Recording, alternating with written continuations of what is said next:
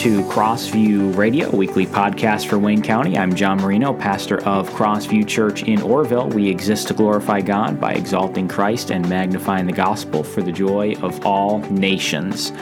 Why can't we just all get along?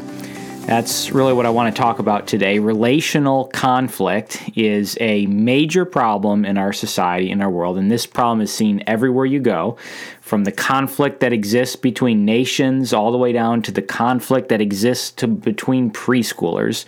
We seem to be a people who are always quarreling. One author actually comments on this uh, part of our culture. He says this quote things are not getting any better. If anything they are getting worse for the 20th century was the bloodiest in human history. One intellectual rightly described it as the worst century our planet has yet endured. Spectacular advancements in science and technology obscured by evil pure and unadorned. The new millennium can only promise more of the same. More people more greed more lust, and more violence. There is no doubt about it. Humanity has a problem, or perhaps we should say humanity is the problem. End quote. The prophet Habakkuk observed a similar problem uh, in his day, and he cries out in Habakkuk 1, verse 2 O Lord, how long shall I cry for help, and you will not hear, or cry to you violence, and you will not save? What is wrong with us? I recently uh, asked uh, an unbelieving friend uh, this question, and his response to me was, Well, we just don't communicate well enough with each other, and we need to do a better job of communicating, and that would solve our problems. Is that what's wrong?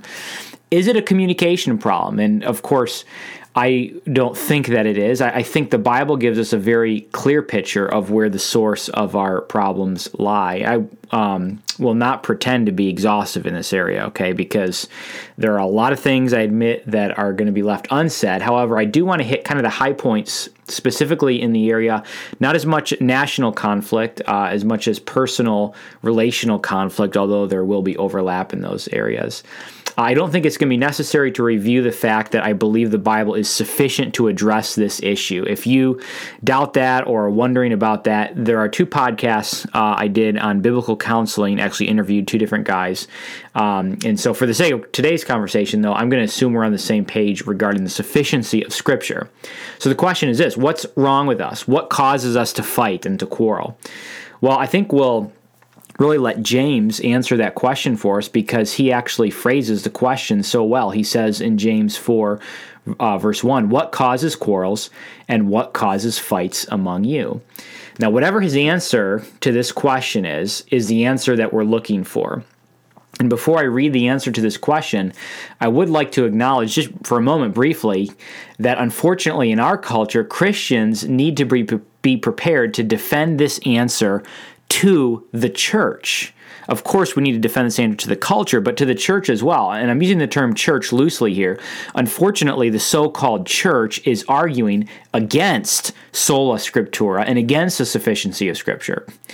Um, and so that is something as Christians we got to be prepared for is understanding that we're going to be fighting the so-called church in really even defending the sufficiency of the Bible to answer these kinds of questions. But it, with that aside, though, the uh, debatable, quote unquote, answer to this question is, is clearly given to us by James in the rest of verse 1 because he says this. Let's start from the beginning again.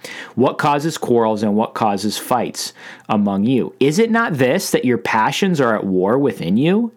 You desire and do not have, so you murder. You covet and cannot obtain, so you fight and quarrel. You do not have because you do not ask.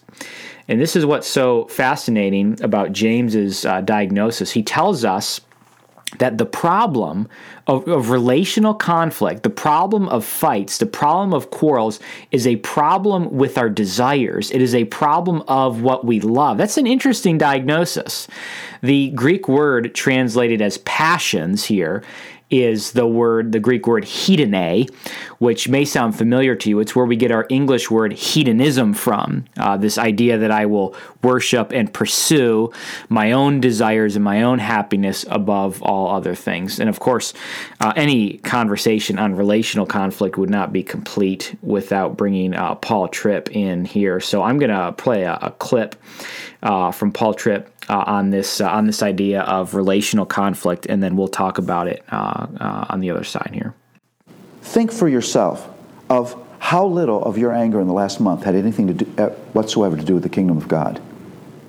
You're not angry because God's law is broken. You're not angry because God has been displeased. You're angry because somebody had the audacity to get in the way of something you want, something you think is a need, something you feel. Well, if you see that, you, you will not find a greater argument for the need of our being rescued by God's grace than the conflict that we have. It's right there in James 4. James asked the, that question why are there so many fights and quarrels? He doesn't answer because of those creepy people that you live with. His answer is don't they come from your desires that battle within you? You want something, but you can't get it. There it is. And there it is. Uh, if you were to diagnose this problem of conflict, you probably would not call it a desire problem. But I think uh, obviously the, the text of scripture here in James 4 uh, hits this right on the head, and, and Paul uh, Tripp obviously identifies that as well, and I think he's he's right in his his diagnosis. It's a desire problem. It is a problem with something that I want, something that I love. You love yourself too much. I love myself too much. James tells us that our desires have latched onto the wrong things, and that is what causes our problems. Now, the world gives us the opposite advice, right? The, the world tells us we should indulge our desires that isn't actually any new advice. One Greek philosopher, in fact, says this quote, He who would live rightly should let his desires be as strong as possible and not chasten them, and should be able to minister to them when they are at their height by reason of his manliness and intelligence, and satisfy each appetite in turn with what it desires. Today, this same philosophy uh, is uh, echoed through the words, listen to your heart. Your heart is the supreme guide of the person. Now, interestingly enough, I actually agree with what this philosopher is saying, but not with what he's meaning. Uh, let, let, me explain what, what I mean by that. Uh, he says our desires should be as strong as possible. He says that we should satisfy our desires. And I, I actually agree with that. I think that God wants our desires to be at their height. And I think He wants us to be supremely satisfied in every way possible. I agree with C.S. Lewis when he says, Our Lord finds our desires not too strong, but too weak. The problem is not desire in itself.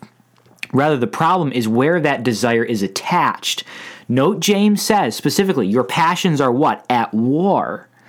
Every time you have a relational conflict with someone, you can always trace it back to uh, one or both of you, and usually it's both, uh, wanting something but not getting it. That's true of the nursery children. One child desires a toy train, so he takes it. He desires that train. He wants it, so he takes it. The other child desires the train, and so he hits the child that took it away from him. And it's the same thing for us adults. One driver desires to get in traffic fast. So they pass you you know on the shoulder on the right hand side there just as that lane is ending. And and and and they desire to get in traffic you know ahead of you and get home fast or whatever it might be. And you desire that people don't take advantage of you and break the law. So you speed up to prevent them from passing you before you know they run out of room. What drives uh, no pun intended what drives both of your actions your desires. In both scenarios, it is, I want this. Or perhaps, you know, a wife is tired of cooking every night and desires to go out to eat somewhere, but the husband desires to save money. And before you know it, the husband and wife are yelling at one another and giving each other the cold shoulder. They both desired something, they both wanted something. And we can multiply this example a hundred times. Think of all the conflict within the last week every time it had to do with unfulfilled desires. Some, somebody wanted something and didn't get it. It's not really that complicated. A child could explain it, and yet at the same time, we can't seem to shake this problem. And that is what I find um, uh, interesting about uh, James here is that what he does is he goes on later in verse 4 to say that this this action, this desiring the wrong things, this hedone, this hedonism, this is actually uh, in raw form uh, spiritual adultery. It is, as he says, to be a friend of the world and an enemy of God. Why? Because this person has his or her desires in the wrong place. Their desires are for the things of the world, therefore, they're the friends of the world, and their desires are not for God, therefore, they are enemies of God. People who are engaging in relational conflict have passions and desires for things other than God. And of course, we would uh, then recognize that the ultimate solution is to attach our desires and our passions and our love and our joys ultimately to God and to God alone. And what I want to do is uh, address that actually a bit further uh, next week. Uh, and, and really talk a little bit more about you know how how it is that we deal with this. Today is more just kind of diagnosing it and talking about what causes these fights and these quarrels. Uh, but that being said, I do want to look at one more thing this week because uh, you may say, you know, sure, I understand what you're saying, John, but it's the other person's desires and not mine. And I want us to just consider briefly uh, the words of Jesus in Matthew chapter 7, verse 3. He says this Why do you see the speck that is in your brother's eye, but do not notice the log that is in your own eye? Why don't we see the log in our own eyes? Jesus is telling us that we have a tendency to be blind to our own sins. We have a tendency to be blind to our own contribution to relational conflict, and yet at the same time be very uh, enlightened to notice the sins of others. Uh, Manton, Thomas Manton, actually uh, says this about that reality. He says, We all desire to sin with a warrant from heaven. And I think that is so true. We we want to sin, and yet we want to do it in such a way that God approves. So we have to justify our own sin. We have to justify our own logs in our eyes, while at the same time condemning those same sins in others. Let me suggest to you that in the vast majority of relational conflict, both parties are to blame in some way. Don't seek to justify your own sin while you inflate the sins of others. Take a long and hard look at yourself before you point the finger. Psalm 139 Search me, O God, and know my heart. Try me and know my thoughts, and see if there be any wicked way in me, and lead me in the way everlasting.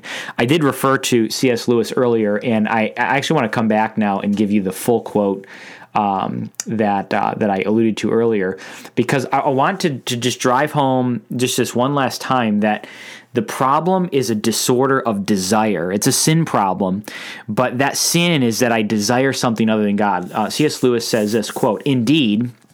If we consider the unblushing promises of reward and the staggering nature of the rewards promised in the Gospels, it would seem that our Lord finds our desires not too strong, but too weak we are half hearted creatures fooling around with drink and sex and ambition when infinite joy is offered us. Like an ignorant child who wants to go on making mud pies in the slum because he cannot imagine what is meant by the offer of a holiday at the sea. We are far too easily pleased. The gospel calls us to crucify our desires not because God wants us to live dull, monotonous lives, but because He has more satisfying desires in mind for us. He is offering to us that holiday at the sea. Jesus Himself says this in John 10 I came that they may have life and have it abundantly and that's certainly a promise worth holding on to. Thanks for listening to Crossview Radio. I'm John Marino, pastor of Crossview Church in Orrville. We meet Sundays at 10 a.m. at the Orrville YMCA. To find out more about Crossview Church, visit us online at crossvieworville.com.